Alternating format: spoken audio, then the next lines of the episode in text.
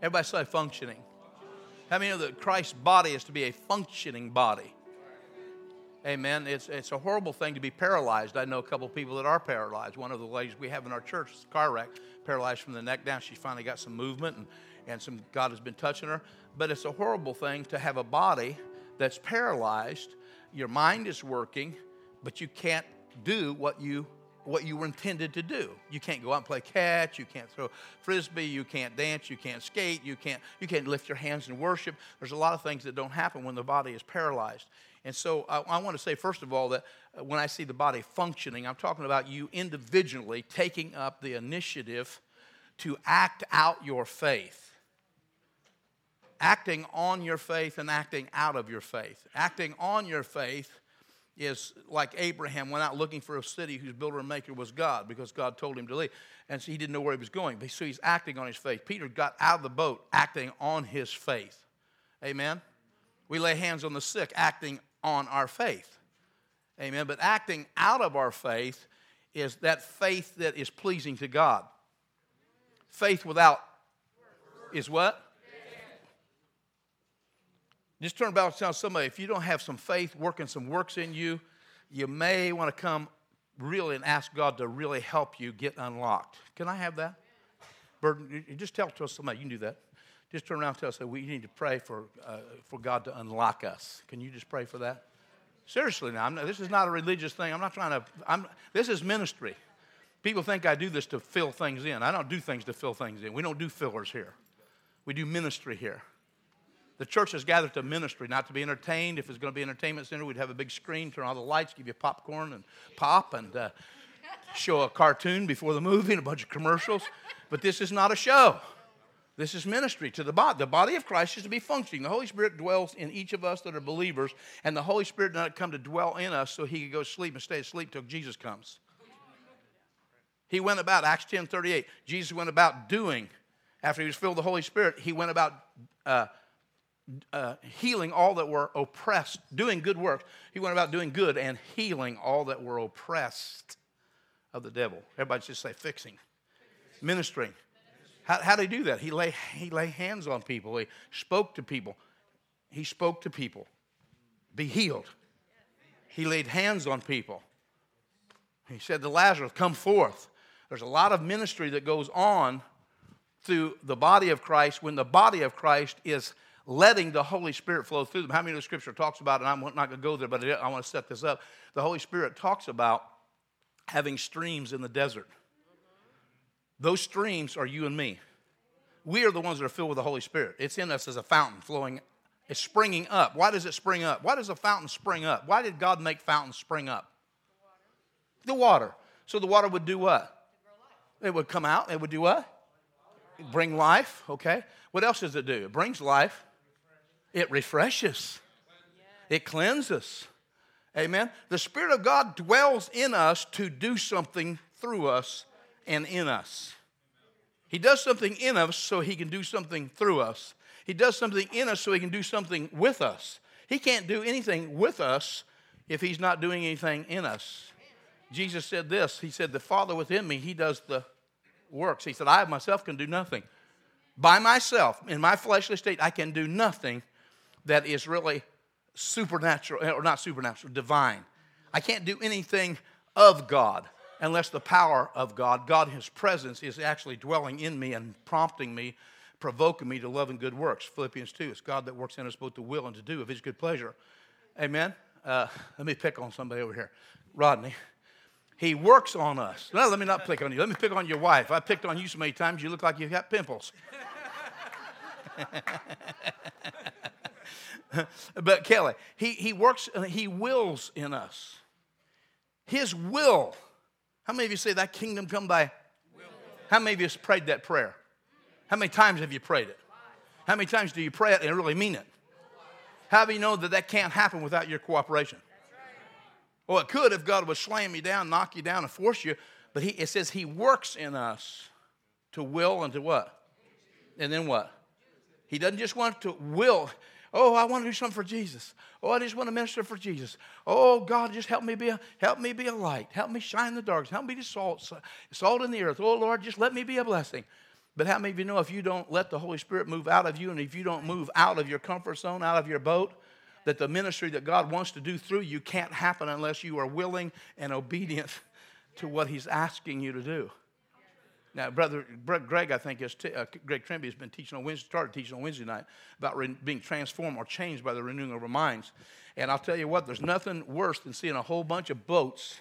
Lynn and I went to, uh, uh, where was that? Years ago up Michigan. We went someplace, Chateau? No, no, wasn't it? Went someplace, Charlevoix. Charlevoix. It was a, I'd never been there before. We went up there. It was a beautiful place. We decided, hey, we'll stop. It's just a small town, but there were yachts, huge yachts, setting all up and down the, the cove.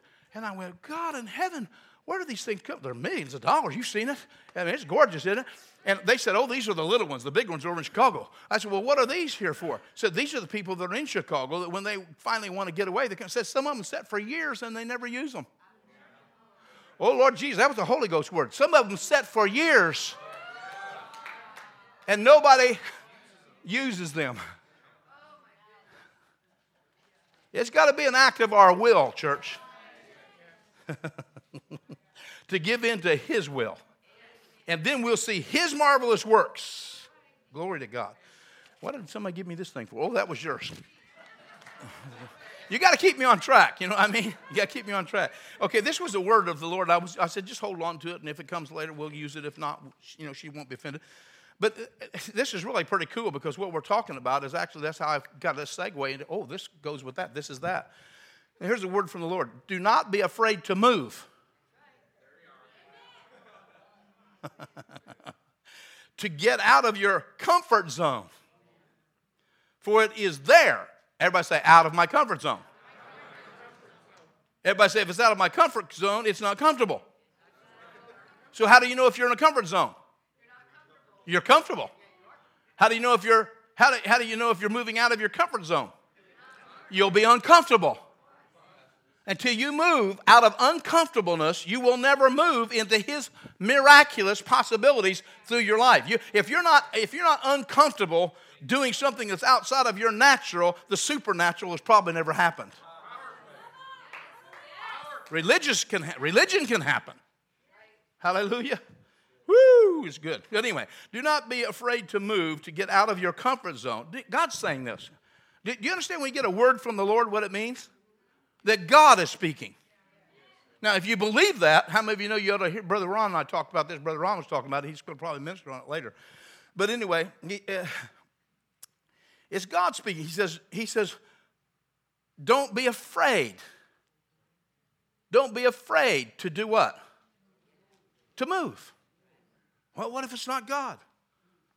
Well, you thought it was God? I mean, it's not talking about doing something stupid. Well, I felt moved on to shoot you, Pastor. I mean, we know that's not God. You know the word a little bit. If you're new here, you might just say, hey, uh, would God ask me to shoot the pastor? Someone said, no, that's not God. You need to test the word, but you know what I'm saying. Okay, do not be afraid to move, to get out of your comfort zone, for it is there that I will bless you. If you want to be blessed in the church instead of just resting in the church, you got to move. When you let me, I will bless you the most. Eh, I will bless you the most. No, we're already blessed with spiritual blessings in Christ Jesus. We know we have those blessings, but the blessings of how many of you know blessings of living? Just getting saved, born again, wait until you die. That's a boring Christian life. Oh well, I know I'm saved. Praise the Lord. I'm going to Jesus. I'm going to heaven. You know that's crazy. So anyway, it goes on. I will bless you the most when you let me. Let me. We just talked about that, didn't we? When you let me have all of you. Maybe that's the key mind, soul, and body. When you let me have all of you, well, wouldn't God just take all of me? No. He's looking for willing sacrifices. When you, when you let me have all of you, your finances, your hopes, your dreams, your longings, your fears, I will give you freedom. Freedom comes from doing what? Letting go and letting God. I will give you more than you ask or imagine. Ephesians 3:20. I am your Lord Yahweh. How many of you Yahweh is the name of uh, it's, the, it's the name of the God of Israel? YHWH. Actually, we put an A and an E in there so we can pronounce it. I, excuse me, I am your Lord Yahweh only. Now, I think it's important the way this is written. I am your Lord Yahweh. The devil knows that God is Yahweh. He knows that. That don't save you. Knowing that God is God does not save you. It's when you, I am your Lord Yahweh. Lord means master. I am your Lord Yahweh, whom you obey. You trust and obey. Only when you let go and lean into me. I, I, I'm going to talk about it. I'm not even going to ask us to do anything other than just meditate on that and ask yourself are you ready to go this route? Just, you don't have to hold your hands up, tell me. But the question is, is are you really ready to live an exciting Christian life? It starts when you get out of the boat. Because everything else they were familiar with. Okay, once you go out, and heal the sick, raise the dead, cast out devils. I'm not familiar with that. I'm comfortable. You may go talk to people about Jesus? You may go lay hands on the sick and, and say, Lord heal you. Well, what if it doesn't work? Well, what if it does? Yeah, what if it does? Praise God. Well, anyway, so I, I want to encourage us because we're going to be talking about communion. And it really ties in with this whole thought, ties in with something else. And we're talking about pressing into Jesus. Last week we talked about drawing near to God. And one of the scriptures that came to my mind, even this morning when I was praying and thinking about uh, this morning again, it came to me, uh, as it did last week, that, you know, the scripture we said last week says, draw near unto God, and he'll draw near unto you, and uh, so forth and so on. And there's other places that we're to draw near to God. Hebrews tells us we're supposed to draw near to God in full assurance, having faith, and so forth and so on. Uh, but when Jesus was speaking at the Lord's Supper, he uh, mentioned that somebody was going to betray him. He says, Not all of you. He said, Not all of you. He said, But one of you is going to betray me. And so Peter, I love Peter. He's bold, but sometimes he's not bold. Have you ever noticed that? He says, uh, Hey, Peter. Or he says, Hey, John, you know, why don't you ask him who he means? Which maybe Peter thought it was him, which is he must have known something was up because not too long, too much later, he was going to deny him, wasn't he? Three times. Which is really, you know, I, I don't know what was going through Peter's mind and heart, but you think about it. Why would Peter ask that question if he didn't think that it possibly could be him? I heard T.D. Jakes preach on this one time. He said, Every one of us have got enough of us inside of us that maybe we'd say, Hey, John, ask him if it's me. right. You know what I mean? well, I'm going to stand with you till, you know what I'm saying? But so there's always that side of us that needs to be exposed as not near as powerful and strong as and loyal as we think it is. Because it's Christ and it's the hope of glory. Amen. Paul said, There's no good thing in me. That's in my flesh. In me, my fleshly me. There's no good thing in me. There's nothing worth redeeming in me. It's my soul that he came to save. Right? and then he uses us. He remembers that we're dust. So, anyway, I'd like for you to go to John chapter 4, and we're gonna, uh, I'm going to try to end up with communion today. And I'm, I'm, you know, I'm going to try to actually be, follow something that the Lord, I feel like that I got some order here. And uh, it's been on my heart for a while. And I do think it has to do even with what we're talking about here. Uh, we're going to be taking communion this morning. Communion is a very serious time. Now, I don't mean serious to where it means think about what you're doing. Think about what it means. You know what I'm saying? It's like uh, we, I went with an evangelist here years ago, Brother uh, Yorgi. He's, Yorgi was our first transfer when Ron and I went to Romania. Our first uh, translator. He's a, he lives in the United States, but well, actually, he lives now in Romania and they do a powerful, powerful work. And we thank God in heaven we've been able to be a part of a, a, vehicle of training that we had here that he took and ran with it. And it's one of the most powerful ministries to the Ukraine and through Russia and through, uh, through Romania and, and all those states over there in Eastern Europe. But uh,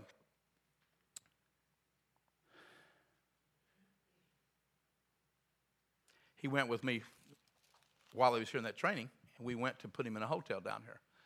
The one that's closed down right there in Pershing. So we walk in there, and I'm just going to make sure that we get the credit card out, make sure we have a room for him, and take care of him, and so forth and so on. Pick you up tomorrow, take bring you back to class.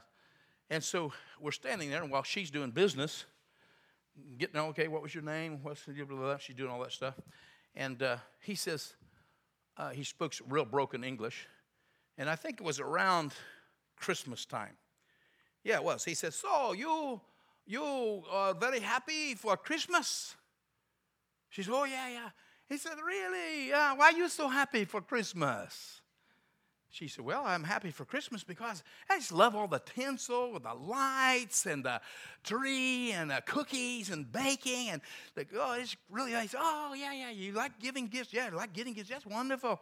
He said, So he said, I'm from another country. I don't understand. I come from Ukraine and Russia. I was CIA. He was. He was actually a Russian KGB member. He said, uh, Russia, KGB, we were, uh, we were atheists. We, know, we don't believe in God. He said, why you, why you celebrate Christmas. Why do you like this? She said, Well, I, I don't know, Santa Claus and all the stuff and the reindeers and the, just the whole thing. He said, So this is what Christmas is about, is flying reindeers and fat gentlemen that go around giving presents to people? At the speed of light? This is very strange. He says, what about you do this other holiday you have? Strange holiday, Easter. We never did that in our country. Easter. What is Easter to you? She said, Oh, it's bunny. You know, she she goes through the Easter traditions that they do here.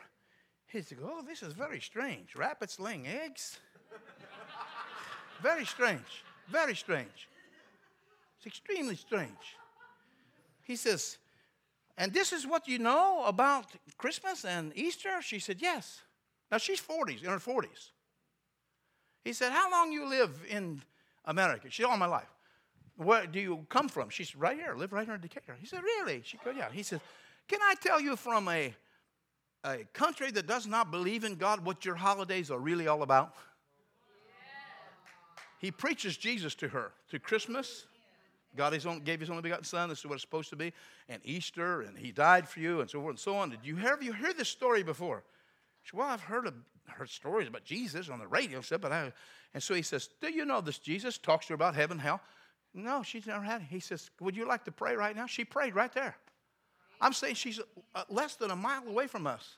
She's lived in America all her life and she's 40s and she's never had the gospel presented to her and asked anybody to be saved. Has somebody asked her to be saved. But wow, that is really strange. So I, I want to come and talk about this because Christianity in America and around the way. And of course, in a lot of times in the, in the, epistles, you get into there, and they had broken away from Christianity and broken away from the real meaning of the gospel and so forth and so on. And I'm not going to talk a lot about that, but it kind of will speak of what we're doing here. How many of you know that many, many Christian people and even non Christians sitting in church take communion? But they have no idea what it means. Now, some of the Christians might say, oh, yeah, it was Jesus. He died on the cross. We'll remember he was broken. My, his body was broken for us. His blood was shed.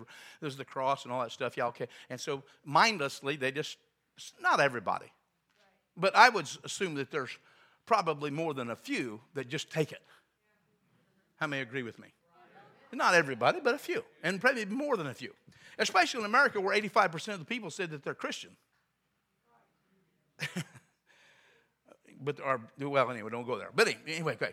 John chapter 4, verse 23. John chapter 4, verse 23. Holy Spirit, help us today. Uh, yeah, really help us today, Lord, uh, because you're the one that builds the church. You said, Upon my, this rock, I'm going to build my church.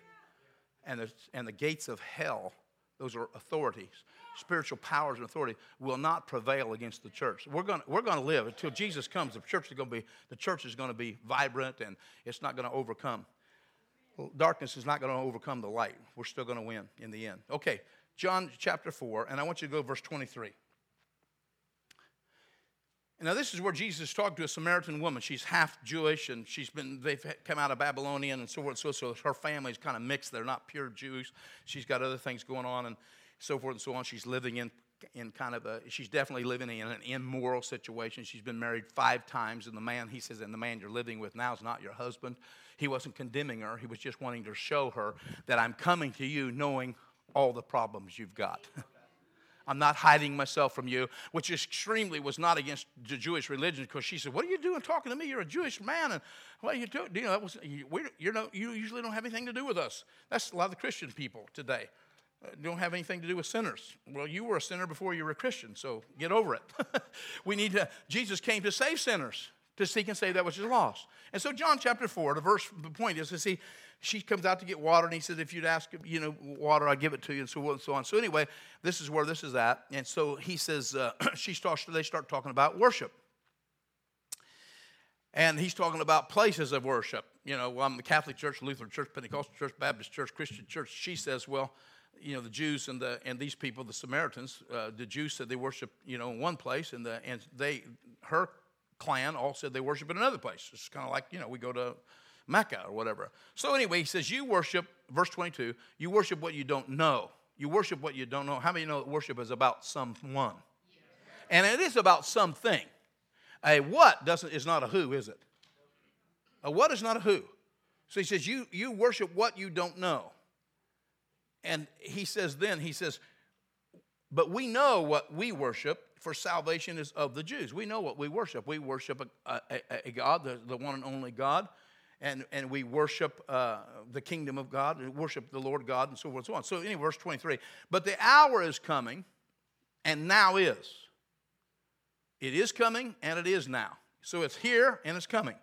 When the true worshipers, everybody say true worshipers, will worship who? The Father, the Creator, God Almighty, the only one, in spirit and truth. Why? Because the Father is seeking such to worship Him.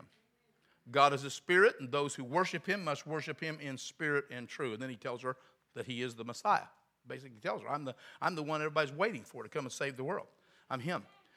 So go with me now to Acts chapter 13, 1, because here he's talking about true worship, and I, I really want to do that. And, and, how many of the true worship? Well, we'll get into this. Never mind. I'll go to that later. Let's go to Acts chapter uh, 13, if you would.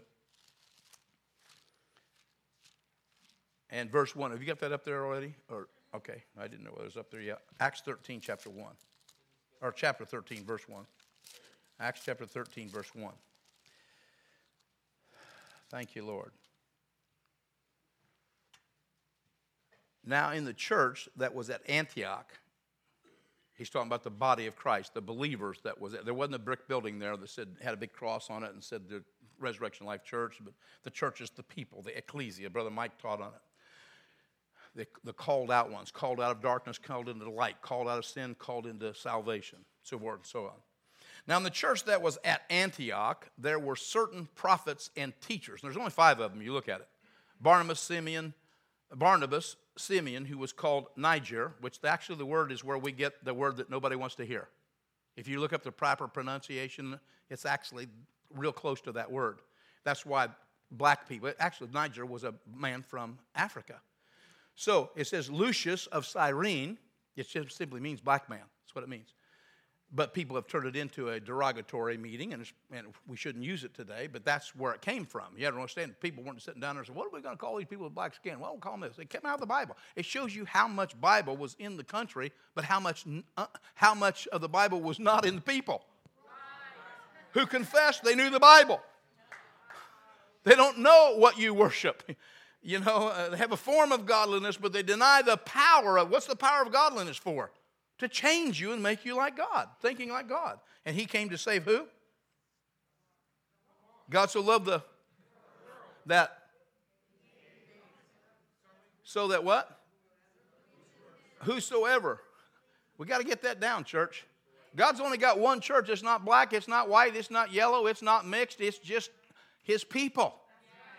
And he created every one of us, and then he created the black man, the yellow man, the brown man, the other men, tall women. He just said, It is good. Thank you, Roger. You were here last week and you remembered. Praise God. Thank you, Jesus. PowerPoint. You got to get that. Let me tell you why you got to get that. Because there's the devil. The devil lives in some of the church. Or people that call themselves the church. They confess Christ, but they act and think like the devil.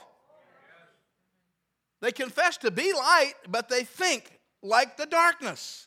They act like the darkness. They, they respond like the dark. And the reason is, is because you've been indoctrinated by the darkness, either in your home or your society. Your, you weren't born that way. None of you were born prejudiced. None of you were born racial. I've never seen a six year old that was one color hit another one of another color because they weren't like them. I've never seen one of them say, You can't play in my playground when they're two years old because you're of another color, unless they've been taught to do that. You have to be taught to hate. Be prideful. Thank you, Jesus. I love stuff like I feel the Lord just put my man on and says, It's going to be okay, son.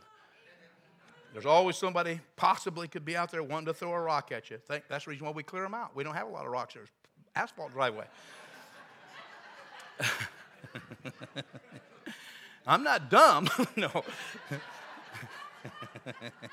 okay, Acts 13. Okay, and in the church there were uh, that was at Antioch, there were certain prophets and teachers. Barnabas, Simeon, who was called Niger, and I'd say Niger, Lucius of Cyrene, and Manaen, who had been brought up with the Herod, with Herod the tetrarch. So this has come out of the government, man. I mean, there's some powerful people have been converted, and Saul, which is Paul, uh, Paul, Apostle Paul, and they what? Verse two, and they they ministered who to the Lord and did what? And fasted, and what happened? The Holy Birth, the Holy Spirit spoke. The Holy Ghost spoke. Now separate me, Paul and Saul, for the work to which I have called. I, what I really think about this is God uses his own church to separate his people. There's an order in the house of God that God even honors. Let everything be done in what? Decency and in order. The, Holy Spirit has set up a structure, even in the church, that he even honors. He did it with Peter. Cornelius needed to get saved. An angel comes to him and he says, Send to Peter. Why? Because it says uh, that God has to send a preacher. There's, there's an order, there's an authority, there's a, I don't know why God does it that way, but how many of you think that He has orders in heaven? The principalities and powers, they have order. The prince of Persia. Amen. So there's, there's talking about authority levels and so we have to get this stuff when you read your Bible. Oh yeah, I've read that. Have you really thought about what you read?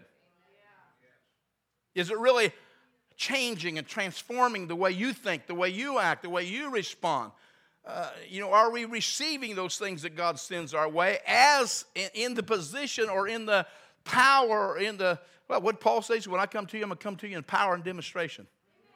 Uh, uh, uh, power and, demonstration of the Holy Ghost. I, Paul, an apostle of the Lord Jesus Christ, not of the will of man, not by the will of the flesh, but by the will of God. The will of God made Paul an apostle. Nobody can vote you into apostleship. The Holy Spirit has to somehow. And this is what's happening here. Paul says, okay, God, now they've been serving the Lord for a long time. Paul and Barnabas have been out preaching, teaching. They've had people converted. But they're called back to the church at, Jerusalem, or, uh, at Antioch, and these apostles come together. And while they're ministering to the Lord, the Holy Ghost speaks to these prophets and teachers, amen, and says, I want you to separate these two for the work that I've chosen them for them and then they're sent from there. And God has a powerful movement. But there was a sending that comes from the Holy Spirit. And what I want to want to I want to focus on this somewhat. It was as they ministered to the Lord that these things happened. Ministering to the Lord that these things happen. Watchman Nee has a, had a book out. Brother Mike gave it to me. It's a small book. It's a great book. And it ta- it's called Ministry to the House or Ministry to the Lord. And he goes through that and talks about this and so forth and so on. He talks about ministering to the Lord. The ministering to the Lord is in our private time, not just our public time. Right? The church wasn't gathered together there, just a few men. Says there were certain apostles and prophets and so on and so on, and they were there, and so they were worshiping the Lord. They were ministering to the Lord. This was their daily practice. Say, how do you know that, Pastor? Well, because if we look in Acts chapter uh, 3, we find out that there Peter, and, uh, Peter and John, they were on their way to do what? They were on their way to the house of the Lord to do what? They were on their house to pray. Ministering to the Lord starts with prayer. When God says, when you seek me with all your heart, you'll find me. What prayer is not just a checklist. Okay, God, here's the things I need you to do for me, right here. Prayer is part of that is praise and worship and adoration. It says we are enter into his gates with what? With thanksgiving. And then we're enter into his courts with what? Praise. But then we go beyond the veil. Hallelujah. Where the Holy Spirit came and just would come down and, and literally come down. They, they said that actually, now this is Jewish tradition, but they, it's been written for thousands of years. You go back and check it out. That the tabernacle of, uh, that was in the wilderness in the tents, they were all made with tents. it was a big tent. You can go back and study all that. But the point was is that when they say when the presence of God came down inside that temple, when the presence of the Lord was there, this is what's really cool, that the tent actually breathed.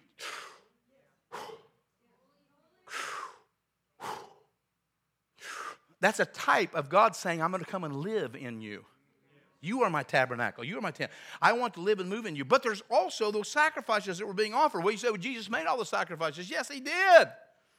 But the scripture talks about us being a pleasing sacrifice unto the Lord. Well, I, what are you talking about? I can't die for my own sins. No, Jesus did that. But you can live your life as a living sacrifice as worship to the Lord. It's worshiping the Lord. The word worship actually comes from, two, from a word that means to wor- has it means worthship. What do you do with a ship? You send it. and worth means you put value on it. So you're putting value on him who sins. How shall they hear unless they have a preacher? And how faith comes by hearing, hearing by the word of God. And how shall they hear unless they have a preacher? And how shall they have a preacher unless they be sent? God chooses Listen, this is really weird. This is, you don't understand how valuable the church is and how God really has consecrated you and separated you for a special calling because angels aren't even allowed to preach the word. An angel came in Acts chapter 10 and told Cornelius, You need to go down and ask for this man named Peter, and he will tell you words whereby you must be saved. An angel's not even, an angel is not even given the permission or the assignment to proclaim. Why? Because they don't have the testimony. You and I have the testimony that it was through the cross that God showed his love for me. And I'm here because of what he did for me. And I've got hope beyond this world because of what he did for me. I love him so. If it had not been for Jesus, I would have been bound in death, hell, and the grave and never been set free from that. I would have perished. But because God loved me so, he sent his only begotten Son, that whosoever believed in the sent one, the sent one, be careful how you receive men and women of God that are sent to minister to the house of God. That whosoever believed in him, they would not perish, but have what? Life, everlasting life. Hallelujah. Well, there's a lot in there I could preach on that, but I don't want to. Okay, so let's go. What is ministry to the Lord and why is it true worship? What is ministry to the Lord? Why is it true worship? Well, I already talked about prayer. I think in Hebrews we can see this. It says that as they minister to the Lord, we say, well, what was ministry to the Lord?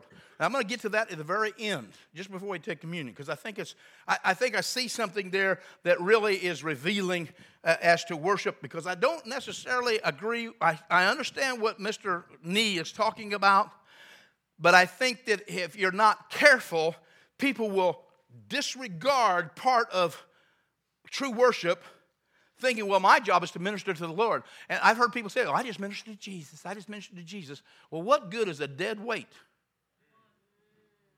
Paul, I mean, James picks us, or he says, without faith it's impossible to please God.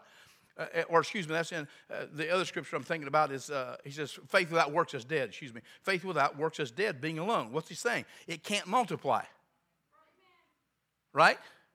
Being alone. Have to have a man and a woman to produce right now until they mess around with G- DNA or whatever they're doing.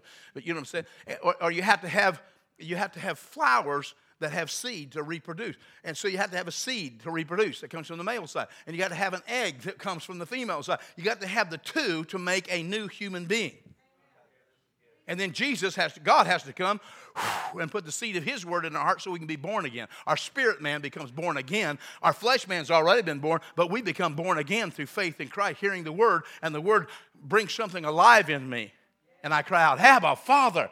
God's my Father. There's a new recognition. Daddy, Daddy. So, anyway, let, uh, we'll get to that in just a second, show you some other things that I, I believe is true. But I don't necessarily believe that it, that should be taken as literal. I've had people shove that book in my face. Well, you just need to minister to the Lord. I believe that. And I do believe that ministry inside here, worship, that many people just go through a song. I've seen people, I said, you don't understand sometimes what I do. I sit in the back and watch the congregation. You'd be surprised how many people never raise their hands. You'd be surprised at how many people that I watch their lips that never sing a song the whole time through. My question is, why did you come? I come to get something from God. Well, how about changing this a little bit and giving something to God? Wouldn't that be wonderful? It was as they ministered to the Lord that the Holy Spirit moved. Well, I just don't understand why God don't move in that church. Well, are you moving? Is God able to move in you? You're the church. Is he moving you to lift up your hands? Is he moving you to step out and do a little twirl? Well, that's embarrassing. Well, he's got to get outside your comfort zone if you're going to find the exciting life. And I'm not talking about being crazy either. I'm talking about being obedient to what? Your spirit man cries out, Abba, Father.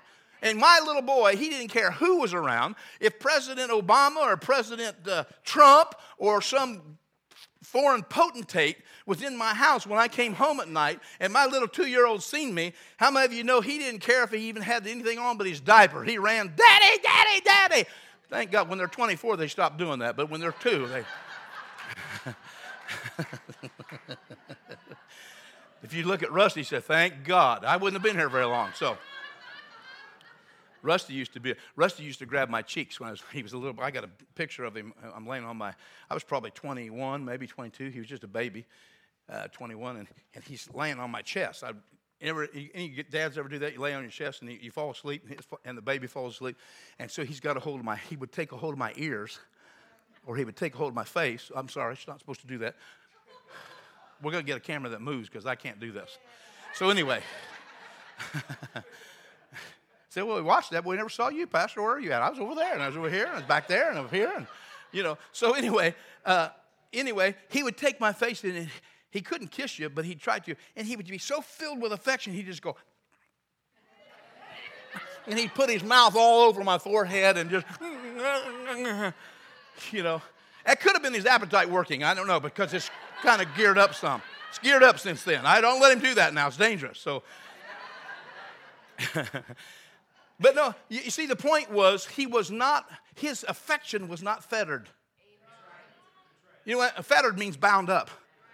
It wasn't, we are bound up because we are thinking more of the creation than the creator. When we say, What will people think of me? You've made people your God, and that's called idolatry, and God's not pleased with that. What's He going to do? He's going to do something to try to break that down. He may send a preacher or a prophet to prophesy, and all of a sudden you hear the word of God. Well, that, that's a little, ooh, that kind of hurt. Well, you know what? God didn't. How many of you know you haven't seen very many idols with fuzzies on them? They don't put fuzz on them. They're golden idols. The old idols. What I'm saying is that God loves us, but He's not going to tolerate idolatry. Because He's looking for what? True worshipers. Two worshipers say, He is my God. We could all, hey, the economy, there's 22,000 something now. I heard the Dow Jones, and thank God for it, and all the money's been made. But if that thing fell tomorrow, if North Korea set a, a nuclear missile over here, or they did something that just wiped out of our checking accounts, they're hacking everything. If they took everything away, would you still be able to worship the Lord? Will you still be able to minister to God? Well, I can't minister to God. I was saying this the other day. Andrew Wommack was talking about it. He said, We talk about uh, some glad morning when this life is over, I'll fly away. Hey, we talk about walking on the celestial shore and on those golden streets. He said, and then the doctor says, Where are you going to die? You got six months. Ah! We're holding on to this life. We've not really, we're not living for the next life. We're living for this life. We're like the Laodicean church. I just want a good life. That's the reason I'm in the church. If it stops working for me, I'll stop worshiping. Just talking. Say, forgive him. He's just, his mouth runs off like that all the time. You see what I'm saying? Is your joy in what God's given you materially, or is your joy in Him who gives all good things? See what I'm saying? And, and, and so you have to look at spirit. He's blessed us with all spiritual blessings in where? Heavenly places. Heavenly places. Well, what good's doing that doing me here now? Well, what you should be doing is what good can I do now to lay up treasures in heaven? That's my point. And, and it's not religious, it's relational. I came home the other day and Jonathan was out working. It was really hot. And we've been trying to, we've got a deck that we built 30, 30 years ago. Was it 30? The first year we came in the ministry, so it was 30 or 31 years ago. And we were able to build, the Lynn and I built this deck on the back. And uh, Rusty comes and said, How long, Dad, did you build this deck enough? I said, 31 years. He said, Man, the average is seven to 10 years. I said, Well, God, they walked around in the wilderness for 40 years with the same shoes. Some of you women have a real problem with that. My wife just said, Shandai. I rebuke you. but, you know, but anyway, the Lord, I think the Lord's got a lot of ways of blessing us. He's got a lot of things. I just talked to a pastor the other day. He said, Did you see that car out there? I go, Yeah. He said, That's a 1994 or 84. And he told me what it was. He said, I got over 400,000 miles on that car. He said, It don't look good, but God provided it for me, and it, I don't ever have to worry about it. It takes me everywhere I want to go. He said, I've learned to be contented with what I've got. Amen. It doesn't mean that he wouldn't love to have another one or a new one, but he's not going to. You see what I'm saying? The, balance is, is uh, I'm not saying, and he has another good car. His wife has a good car. She refuses to drive in that one. But no. But anyway, the point is, is what do we worship? He said, you don't know what you worship. And, and yeah, it's pretty cool because God doesn't condemn her. He just clarifies some things for her. Let me open your understanding here. You don't know what you worship. What are you talking about? I've been going to church for 30 years. So, anyway, let's go on down. Talking about ministry to the Lord. Well, it says that while they, while they were ministering to the Lord, and then it says they prayed and they fasted. So we, we come back to prayer. Prayer, I don't think a Christian can be a Christian without a prayer life. Even if you can't talk, you can pray in your mind. And that's true. And I don't think we should practice silent praying all the time. I think you're supposed to pray out loud. We're supposed to praise out loud.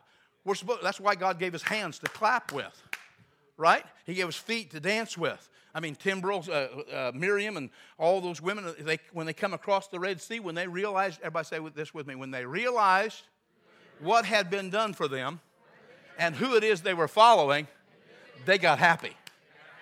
See, because he was going to lead them through the wilderness. He was going to take them into the promised land. Now, how many of you know that going through the promised land, there was some journeying that had to take on?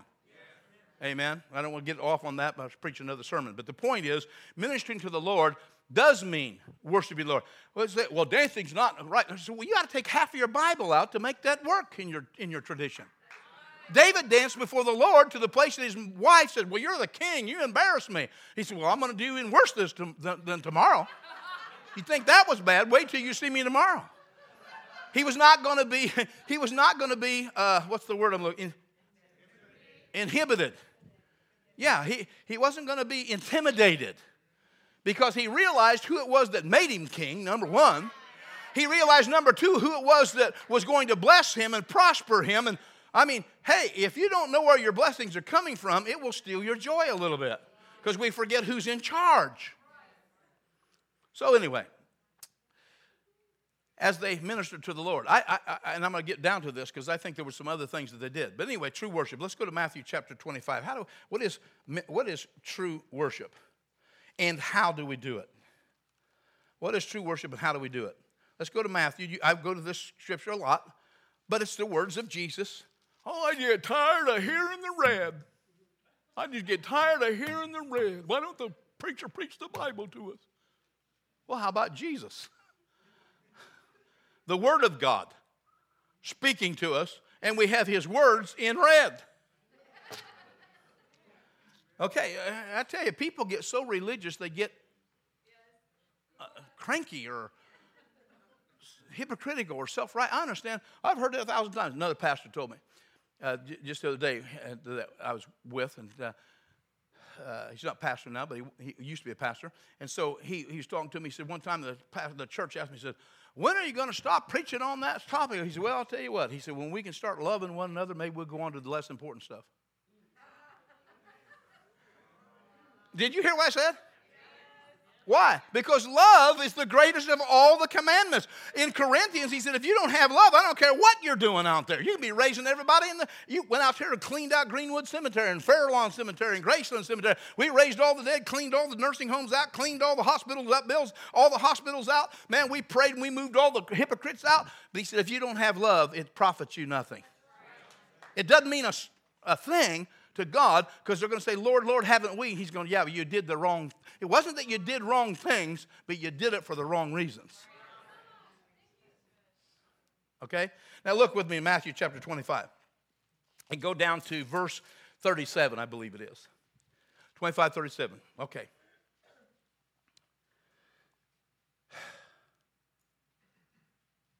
The righteous will answer him, saying, Lord, when did we see you hungry and feed you, or thirsty and give you drink? If you look up here in verse 33, he will say on, to the sheep on the right hand, uh, but the goats on the, uh, on the left, and then the king will say to those on his right hand, verse 34, Come, you what? Blessed of my father. Inherit the kingdom that's prepared for you from the foundation of the world. And then he goes on and tells them. And so he says, Lord, when did we see you hungry and feed you? When did we see you thirsty and give you drink? When did we see you, a stranger, and take you in, or naked and clothe you? Or when did we see you sick or in prison and come to you?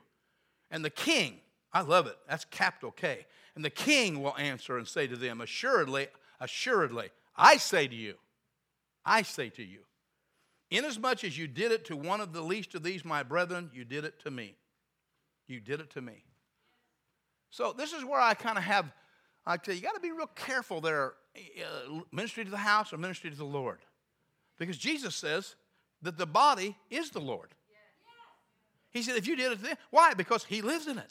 And the scripture says that we are his house if so be that we continue in the faith, so on and so on. So we are the house of the Lord. God's not looking for the biggest mega church in town. Joel Osteen got a wonderful, great, big, huge church, 60,000 or 40,000 people come to it on Sunday morning. But that brick building, that 36 or 100 acres or whatever it is, I've been to some really big churches. T.D. Jakes are wonderful. They got great. But that building has nothing to do with the kingdom of God. Everything that's in the kingdom of God is, that matters to God is inside of it. Say, how do you know that, Pastor? Because he said, look at the Jerusalem. They come out and said, man, oh, one of the disciples said, look, Lord, look at all the beautiful. They were looking at the temple, the, the temple that he built there, and he says, not one rock is going to stand on, uh, on top of the other. Why? Because God is not looking for kingdoms that man can build. He's looking for a kingdom of God. That, that was an old, that once, he said that was a, it was a way of tradition. It was a way to learn about God, but he's not going to try to save those buildings. What's sacred to God is what's in the building and what's coming out of the building. Amen. How do you know that? Because if you get in the book of Revelations, he talks about a river coming out from the throne of God. And that's where the lordship is. He's King of kings and Lord of lords. And out of that throne comes a river. That river, he said, it shall be in you. John chapter 4. It shall be in you a river of living water. It'll be a fountain springing up. The, the river is in us. The river is in us. The throne has to do with his kingship over us, his lordship over us. It's the fact he said, I can make this water that comes out of my throne come out of you and be streams in the, in the desert. I want you to go into the dry places, the dead places. I want you to call the Lazaruses out of the grave. I want you to, Lynn and I, yesterday, it's this powerful thing. I want to talk about this. Uh, and I, I, this is amazing. Well, maybe I shouldn't say this. Well, we had something awesome happen yesterday morning.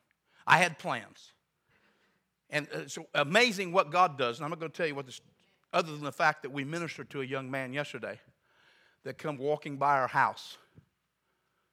And Lynn and I were out later than normal, sitting. I was sitting outside. She said, Why don't you come on the back porch? It's red. I was supposed to go have uh, breakfast with one of the guys here in the church. And I just felt like, no, I'm going to do that. Let's do it at noon. Let's have lunch. See if we can do lunch. I, can't, I don't want to do that at 7 o'clock in the morning. It'll mess my day up. No, I mean that. If I don't hear from God in the morning, it's hard for me to get back on track. So I'm not trying to be fixed, uh, funny about that. My time with the Lord is special. Now, I don't say that being cocky or arrogant. I just know what I'm like if I don't have my time with Jesus. if I don't tap in, get my orders from the day, and if I don't tap in to ask the Father how I'm doing, so, well, you're not saved by works. No, but I'm saved to do works. I'm saved to let Him do His works through me. And so I got to be, and so I want to spend time with Him, fellowshipping and worshiping and, and getting filled with the Holy Ghost, staying, staying filled with the Holy Ghost. I don't fill my tank up once a week. How many of you don't do that? That thing comes on and goes beep, beep, beep, engine low, engine low, engine low, oil, oil, oil, gas, gas, gas. Water's overheated. Oh, that's, well, that's when I take my car. Don't ever buy a used car like that. All, almost all the parts are wore out of it. Take care of it. That's what God's telling us to do. So, anyway, this person come by. We wouldn't have been there he someone else had misdirected him said here's where that place is go down that way. He was walking he walked by our house says you're on a total different side of the highway. You're on that you need to go on that side we've looked it up. And we couldn't find it we were looking for our gps and couldn't find it. And i was getting aggravated because i couldn't find it so i get up and he goes no service no service. How many you know that god sometimes causes things like that to happen so you'll be in the right place at the right time doing the right thing? Oh you think god wouldn't do it? Well tell me what the devil doesn't let this happen. The devil does not let this happen because what happened is, is I went in to get the phone book. I said, I'm going to find out where that place is. I go in to get the phone book. I come back out, and Lynn says, Wait a minute. I, I said, Oh, I think I could. And he, she, he's giving his testimony. So he gives us this testimony. And I won't tell you what the testimony was because it's amazing. I'll tell you after I've told the parents. So, anyway, he tells us this testimony. And I'm telling you, it was like the devil had taken him into the pits of hell and he had just started to believe in God. He, had, he wasn't believing in Jesus. He started to believe that there was a God, there was a heaven, there was a hell. And he said, I'm trying to figure all this out. And he stopped by. We were able to talk with him. We were able to minister to him. We were able to show him how to be saved. We were able to pray with him. Yeah. Amen. Had I went at breakfast at 7 o'clock, had I went to the back porch where I normally go instead of the front porch, had Lynn not come out and said, eh, I mean, it was just all these things happened. He was going, oh my gosh. Oh, my Lance. He said, Yeah, I'm trying to get my head wrapped around this. If I hadn't come down here, if I hadn't done this, if I'd have come five minutes earlier or five minutes later, if you'd have been in the back and not been on the front, and how in the world, if that guy hadn't given me the wrong directions, I, oh, oh man. I said, That shows you that the Father loves you, dude, and He is guiding your step. You have the plans of man, but God directs your path because there's something more important for you today than to do what you're doing. The most important thing is happening right here. And uh, I will tell you the rest of that testimony later. But anyway, as they ministered to the Lord, they were praying, they were fasting, they were ministering. Matthew chapter 25. Again, he says, As you've done it to least of these, you've done it to me. You did it to me. So I'm saying, no, we minister to the Lord, but you also have to realize that there is the ministry to the Lord of worship, and we're going to do, we've done that. And it does say we have to do it with a sincere heart. Uh, in Hebrews, it tells us that we're to come boldly before his throne. And it says later, with a sincere heart uh, a sincere heart? In other words, are you real, do you really love me? Do, are you really worship me? Or is this just mouth? Is it just mouth service? Is it just lip service? Excuse me. He, he's asking us to come know with a life. Amen. It's not lip service, it's life, life service. Here I am, Lord, change me. Here I am, Lord, make me. And, and, and part of this comes, Janice, from the Lord having to give us a revelation of who He is. Jesus says to Peter, Who do men say that I am? Well, some say you're the prophet, some say you're this, some say that. He said, Who do you say that I am? He goes, Oh, to Christ, the Son of the living God. You're the one we've been waiting on. Oh, my God. Thomas, unless I stick my hands in his side, stick my finger in the holes in his hand, I won't believe. I can't believe he's up and walking around. I watched him die. I watched him put him in the grave. Jesus says, Here's my side. Stick in your hand and he falls on his face and says, Oh, my Lord and my God. When he realized who Jesus was, when he realized that God loved him enough to become a man and to die on the cross in his place and then be raised up again so that he could be our living Savior risen again to newness of life and granting us, and lo, I'm going to be with you always to the end of the earth. And it, it, I mean, it just blew his mind away. When we, and so we have to ask God, Lord, give me a revelation. Give me a revelation a revelation that draws me near to God.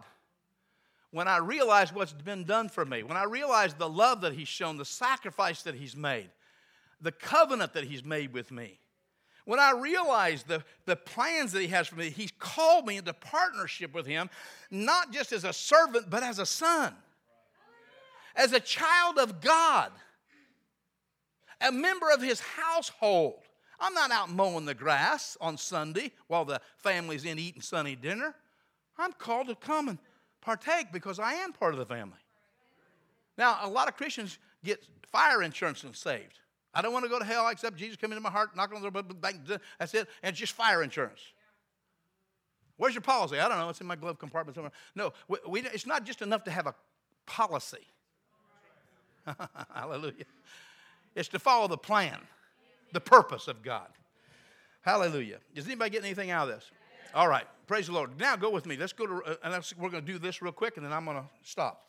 Romans 12, 1. I'm just going to read some scriptures and, uh, and, and, and trust to the Holy Spirit will, will do in you what He needs to do in you and do in me what He needs to do in order to glorify His name. And He will Amen. All we have to do is say, Yes, Lord, not my will, but thy will be done. And I surrender my will to you. Okay. Verse 12, or chapter 12, verse 1. I beseech you, therefore, brethren. Why don't we get, uh, uh yeah, I'm going to read this on New King James. Start to say, just put another version up there, but I'll, I'll read it because that's what I've got today. I beseech you, therefore, brethren, by the mercies of God. How many of you know that you've received mercy? You've received mercy. You've received mercy. That you present what? Your bodies a what? Living sacrifice. What? Holy and acceptable to God, which is your reasonable service. And do not be conformed to this world. Don't act like them. Don't think like them. Don't be motivated by the same things that motivate them. Don't fall in love with the same things they fall in love with. But be transformed by the renewing of your mind. Understand that you've been born again of another spirit that comes from heaven, and you're one of the new species that God has on the earth. Now we're called the sons of God, children of God. By the renewing of your mind, that you might prove that you might prove what is that good and acceptable and perfect will of God. You and I have to prove what is the good and acceptable. That's the reason why we tell everybody, said, listen, God gave you grace, but He didn't give you permission to go out and live in sin. Because we are supposed to be proving the good and the acceptable and the perfect will of God. What is the perfect acceptable and reasonable will of God, that we submit ourselves to Him and become living sacrifices. It's no, Paul said it in Galatians chapter 2. It's no longer me that lives, it's Christ that lives in me. And the life that I now live, I live by the faith of the Son of God who gave himself for me. Uh, it's not me, it's, it's, I've surrendered me in baptism. This is what this is for. Baptism says, I know that I was born in sin, shaped in iniquity, and I'm going to die as every man's appointed uh, to die once and then the judgment. And so I know that I was dead in my sins and in my trespasses. But when Jesus came, he rose me up again in newness of life through the Holy Spirit. And by His mercies and by His power and by His grace, He's raised me to a new kind of life because I'm a new kind of species in the earth. I was a sinner. If I wanted to, I could sin. But the Holy Ghost is greater in me than he is in this world, so most of the time he wins and I don't sin. And if I do sin, he convinces me that was wrong, and I confess my sins, and God is faithful and just to forgive me of my sins and to cleanse me from all unrighteousness because he said he would. And so the blood is there not to be counted as some common thing, and I'm supposed to tread it under my feet. Oh, well, Jesus will cover that, the blood will cover that, praise the Lord. So you're re sacrificing Jesus over and over and over again when you, when you trample under him, trample him underfoot, his blood. Oh, well. Okay, I'd rather, let's go on. Verse 3 For I say, through the grace that's given to me, to everyone who is among you, do not think himself more highly than he ought to think, but think soberly, as God has dealt. God has dealt to each one a measure of faith. Did you know you couldn't even get saved if God didn't grant you grace or faith? If He hadn't sent you a preacher and you heard the word and it caused faith to come in your heart, you couldn't be saved. For as we have many members in one body, everybody say many members one body, but all the members do not have the same, what's the word? Function. Remember what we started out with? Every member of the body of Christ has a spiritual and practical function, or a function in the, in the spirit. We're supposed to be functioning in the spirit. Amen? And it doesn't just mean signs and gifts and wonders functioning in the Spirit said, If you love me, keep my commandments. Love one another the way I've loved you. Okay? It goes a whole lot farther than just functioning in the gifts of the Spirit. It's functioning out of the love of the Father. That's the fruit of the Spirit. If you got all fruit and no, uh, uh, what's the word I just say? Uh, if you got all fruit and no gifts, you're powerless in some ways to do some things that God wants. And if you got all gifts and no fruit, you're just a fruitcake. Okay. For as we as we have many members in one body, but all the members, all the members do not have the same function. Turn around tell them say, saying, let me be me and I'll let you be you. I'm not supposed to be doing what you're doing. You and I, you and I may have the same passion, and we may do that because we're functioning that way, but he's going to be different than I'm going to be. And we got to let people be who God created them to be. Stop forcing people into your mold. Come on. What is that? That's loving one another. I don't try to force my kids into a mold that they're not.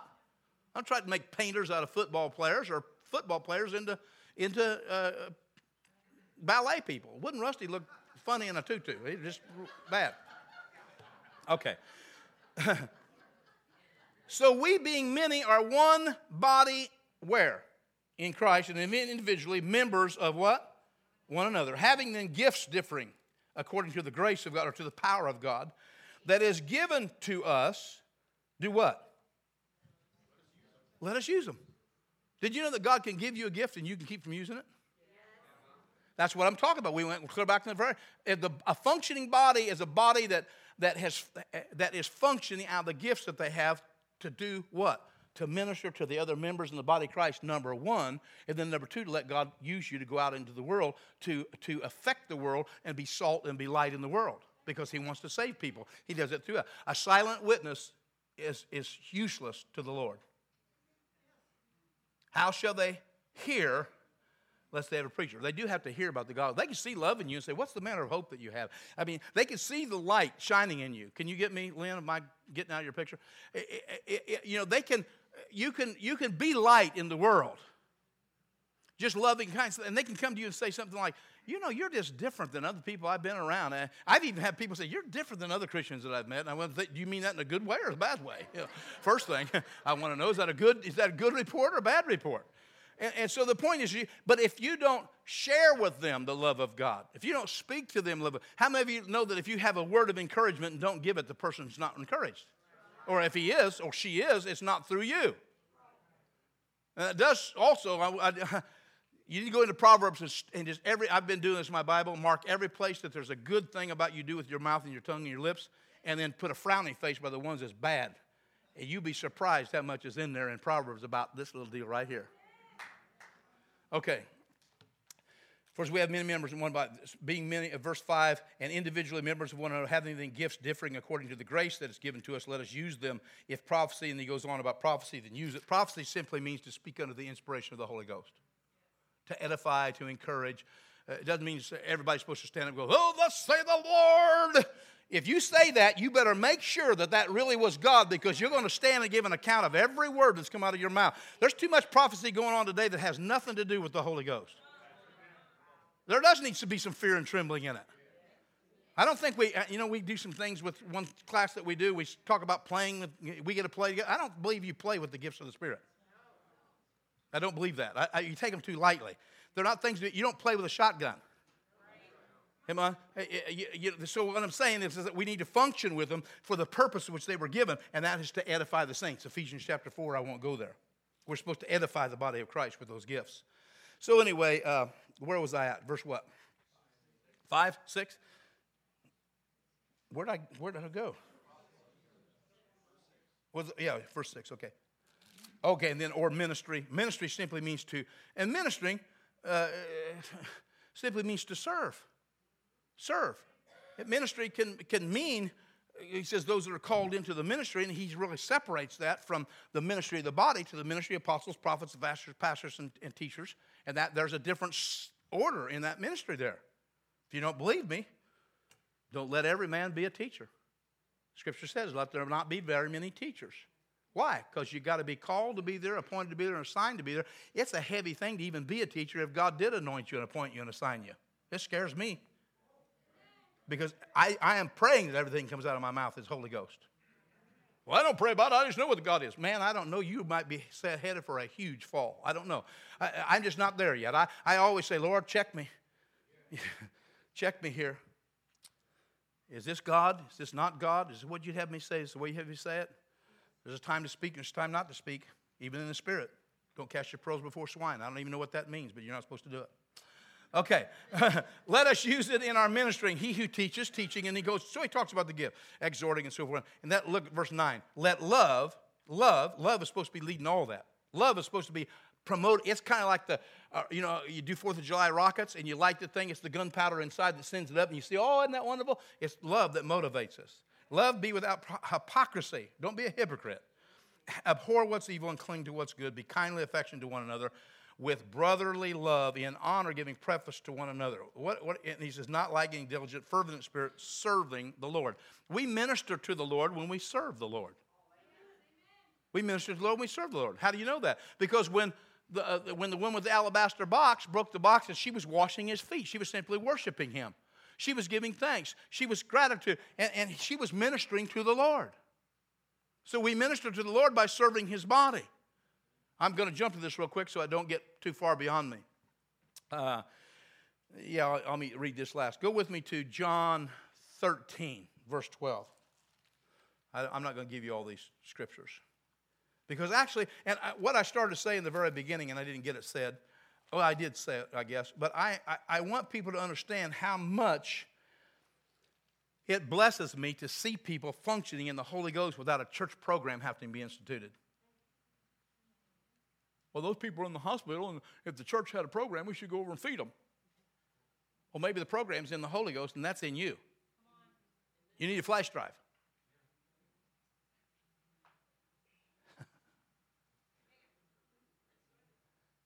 You don't need a program to be Jesus to people.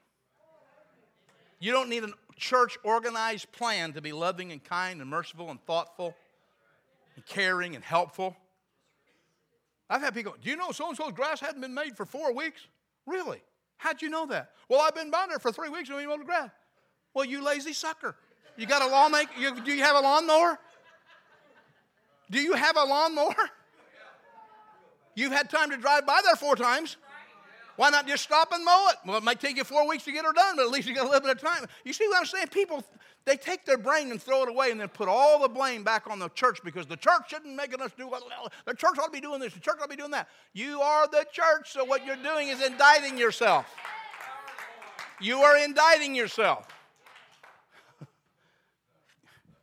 no wonder people don't like me. All right. Yeah, you love me, I know you do. And th- this is just trying to wake us up uh, to, to, to being used of the Lord so we can be happy and blessed. Okay, John chapter 13, verse 12, uh, if we can. And, and, if the ushers have come, let's get this. We, we, I want to let you out on time. John, Luke chapter, or John chapter 13, excuse me. John chapter tw- uh, 13, verse 12. For when he had washed their feet, now this is, the, we're getting ready to do this. They were at the Passover, the Lord's Supper.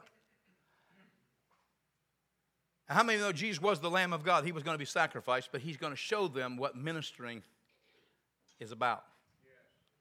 So when he had washed their feet, taken his garments, and sat down again,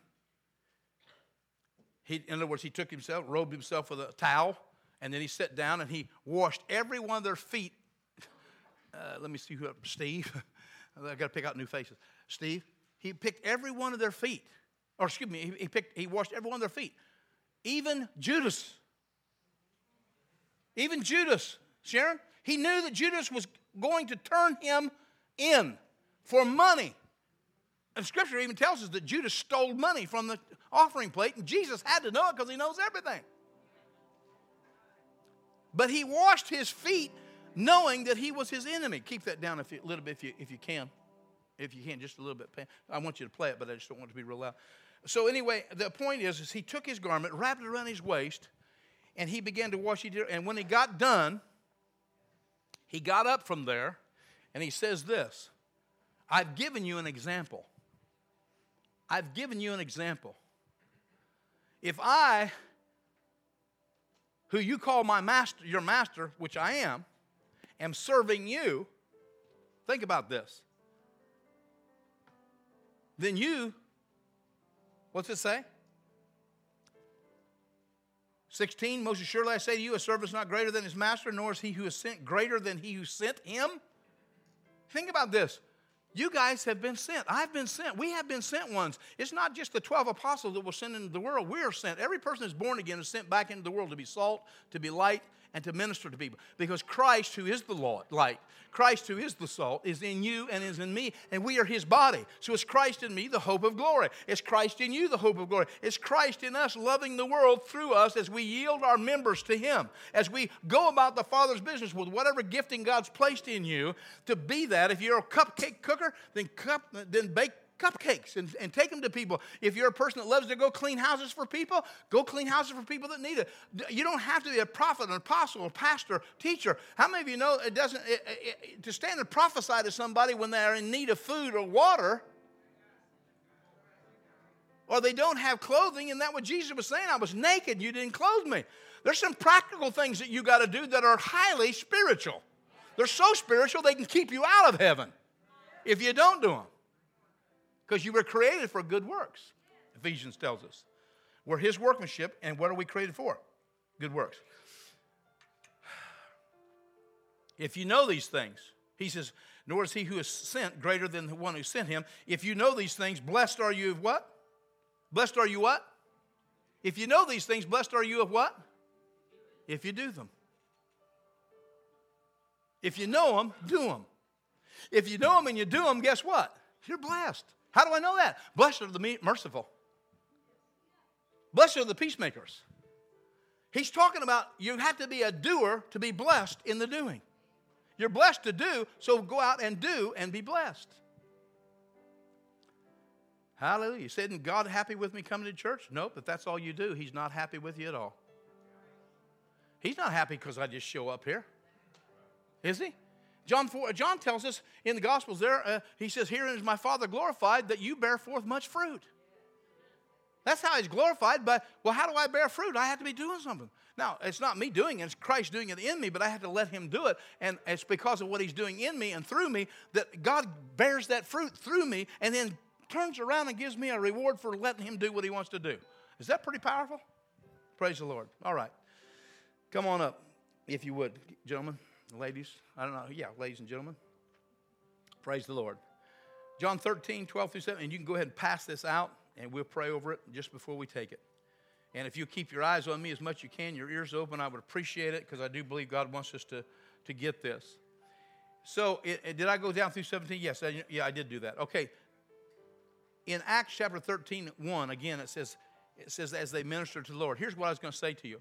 I think that they were doing the same thing, the same thing there, some of the same things there that Jesus was doing. When he was worshiping the Lord, what did he do? He went into the mountains to pray. He fasted. He ministered to people. He showed love. He showed kindness, showed mercy. But in the church, what did he do? On this night, he, said, he washed one another's feet. Now, we're not going to wash feet today. Somebody say, thank God I didn't wash mine last night. That's okay. Uh, but, but, but foot washing is just symbolic of a humble heart because foot washing was the place of the lowest servant in the entire household. You were the least on the totem pole. And so God, who was the greatest, became a man and became the least to give us an example of how we should look at ourselves, how we should look at others. It's not saying I don't have any self worth. It means that I'm putting that aside to love on you because your needs are greater than my needs. That's a real transformation of thought. That's a renewing of the mind. And so Jesus tells them, I've given you an example, and he says, You should do this also to one another. I believe that when they were ministering to one another, very possible, very possible, that as they're praying and as they're worshiping and as they're offering up, they're doing what? They're offering up their life as a living sacrifice. And that's what we do when we wash one another's feet, when we're serving one another. I know you're tired. I know you've been walking all day. You see what I'm saying? That's what they're doing practical ministry. They're ministering to others, they're blessing one another. Let me refresh you. This is what should happen in the church. Thank you, sir. This is what should happen in the church coming in, and I almost, I almost said today, uh, but I didn't know how to do it. I was just going to like take out 10 or 15 minutes and let you minister to one another. But I thought, well, people just be standing around waiting for me to do the next part of the program. When we leave here, ministry doesn't cease. As a matter of fact, all this is is just to put in some more gas and some more oil to get you going on down the road to continue ministry outside the church. I've been praying, God, you've got to help us knock the walls down take the roof off. We actually had two visions, two dreams that came to people years ago that that's exactly what they saw. They saw us here, and it was actually Bethel Bible Church then. We were powerful revival, and the walls fell down. I was telling people, don't just get blessed. You're blessed to be a blessing. God will lift this thing for a second once you make it into all about you. If you think God just comes into the house just to make you shake and quake, or it's wonderful to feel the presence of God, but that's not why He lets you feel His presence. He wants to fill you up with His presence, send you out with His presence so that His presence can minister through you to those that are around you on your workplace, in the school, in your neighborhood, in your family. It should be practiced first of all in our family, serving one another. Amen. Amen. Because then it's sincere because nobody sees it. Hallelujah. So, hallelujah. I believe they were washing one another's feet. I believe they were praying. I believe they were worshiping and thanking God for what He'd done for them. And I believe they were praying for lost people to be saved. I believe they were praying, Lord, what would you have us to do? Here we are, Lord. We're living sacrifices. What you, just, just speak to us, Lord. Fill us up with your Holy Spirit. Let us be filled. Let us know the will of God. We just want to be about your business, Father. And the Holy Ghost spoke and said, Okay, separate me, Paul and Barnabas, for the work that I've chosen. Amen. Let's take this if we can. He took the bread, he broke it the night that he was betrayed. he said, This is my body, which is broken for you. Everybody look around say, This is the body of Christ. A little part of it. How many know the part? Two and a half billion Christians in the world, they say. I don't know how many of them are really born again, but two and a half billion. The body of Christ is everywhere. It's not just here, but these are the people God's called us to serve until we have opportunity to serve others. And we can serve others as we have opportunity. We do this wonderful job. People send, besides their tithes and their offerings, you give to missions, and we tithe off of the uh, off of the tithes that come into the house, and we send that to the missionaries that are winning people all over the world. You don't have any idea what kind of a blessing is coming back to you on the day uh, on the day that we are, receive our rewards. He said, "This is my body, which is broken for you." And I want you to start thinking about being broken for others. Will you let yourself be moved out of your comfort zone and experience comfort, that discomfort? That comes when it's not convenient or whatever, and just be love to people. Will you do that? He said, That's what this is about. Remember this. Remember, when you take this, remember my death till I come. Remember me. I died for you. I died for you because I love you. I died for you voluntarily. Let's take the bread and say, Thank you, Lord, for the bread. Help us, dear God, to be broken for you in Jesus' name. Amen. Let Jesus work through the body. Thank you, Lord. Let's be broken in prayer and intercession for other people. Let's weep with those that weep, rejoice with those that rejoice. then he took the, the blood of the cup. He said, This is the cup of, of my new covenant, cup of the covenant. This is his blood. He said, This is my blood. I want you to drink of that and remember this that by the shedding of blood, there is remission of sin. Thank God that He's removed our sin. Let's thank God and take the blood. Thank, thank you, Lord for the life that's in the blood of Jesus, the eternal life. Turn with me Hebrews 6:10, and I'm gonna let you go. We'll let you come up here and be ministered to, however you feel ministered to. Say, well, this is a little different. Well, if you need ministry, you can have ministry here. You, if you need somebody to covenant with you about some spiritual need, if you have physical needs, if you need a miracle in your life, you need a prayer, a, a job, or whatever, uh, whatever it is, get somebody to pray. This is supposed to be a house of prayer, and let's do that. Hebrews chapter 10, or chapter 6, excuse me, and I'd like to read verse 10. God is not unjust. Why do we do it? Well, number one, because we've been instructed to. It's an imperative command that we're supposed to, uh, that we can minister to the Lord. But also, when we minister to the Lord by ministering to his body out of love, what do we do? He says, God is not unjust to forget your work and labor of love, which you have shown towards his name, in that you have ministered to the saints. And verse 11 is, uh, can I see 11? And do what? And do minister. You have, you have uh, we desire, excuse me, I, that was the one I was looking for right there. And do minister. Thank God. Father, we thank you and praise you today that you're the God of Abraham, Isaac, and Jacob, and you're our God too. Thank God that you're our God. Thank God that we know the only living God, the living Savior. We bless you and praise you and thank you. Now, I know, Lord, that what I've given today, I just given a word. I'll say these are instructions that are given but the empowerment comes from you. And if we're born again of the Spirit, we'll be doers of the word and not hearers only, being prompted to do your will. Lord, help us to get rid of fear and step out in out of our comfort zones and, and, and really, God, do some things that are just exciting and that are pleasing to you as we love one another and as we minister to people around us. Help us to be like sitting on the porch at the right time when that gentleman can come by and just help us.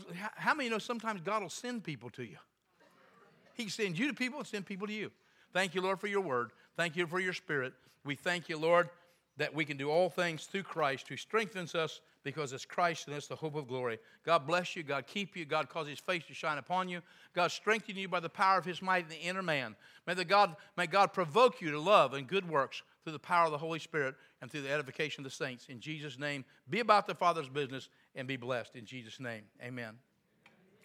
Hallelujah. You can go ahead and just send us out with a good song. Send us out with a good song.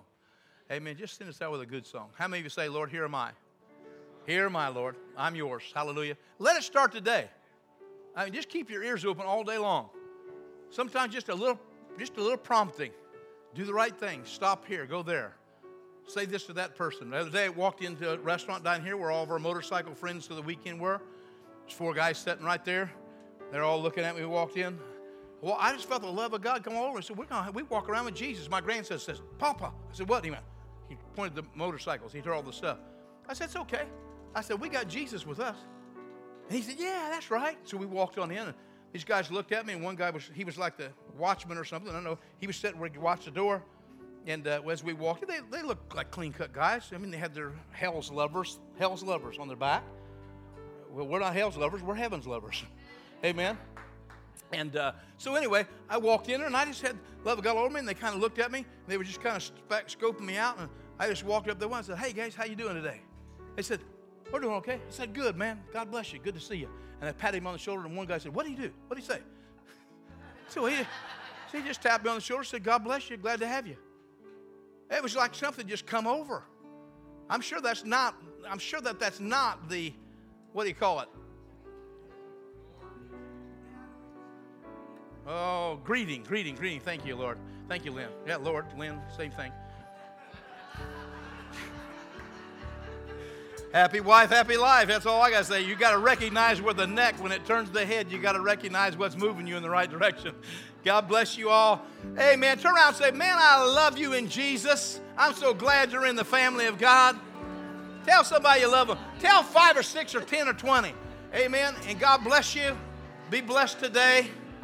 Amen. Be a blessing today. Would you stand with me? Let's, let's just worship the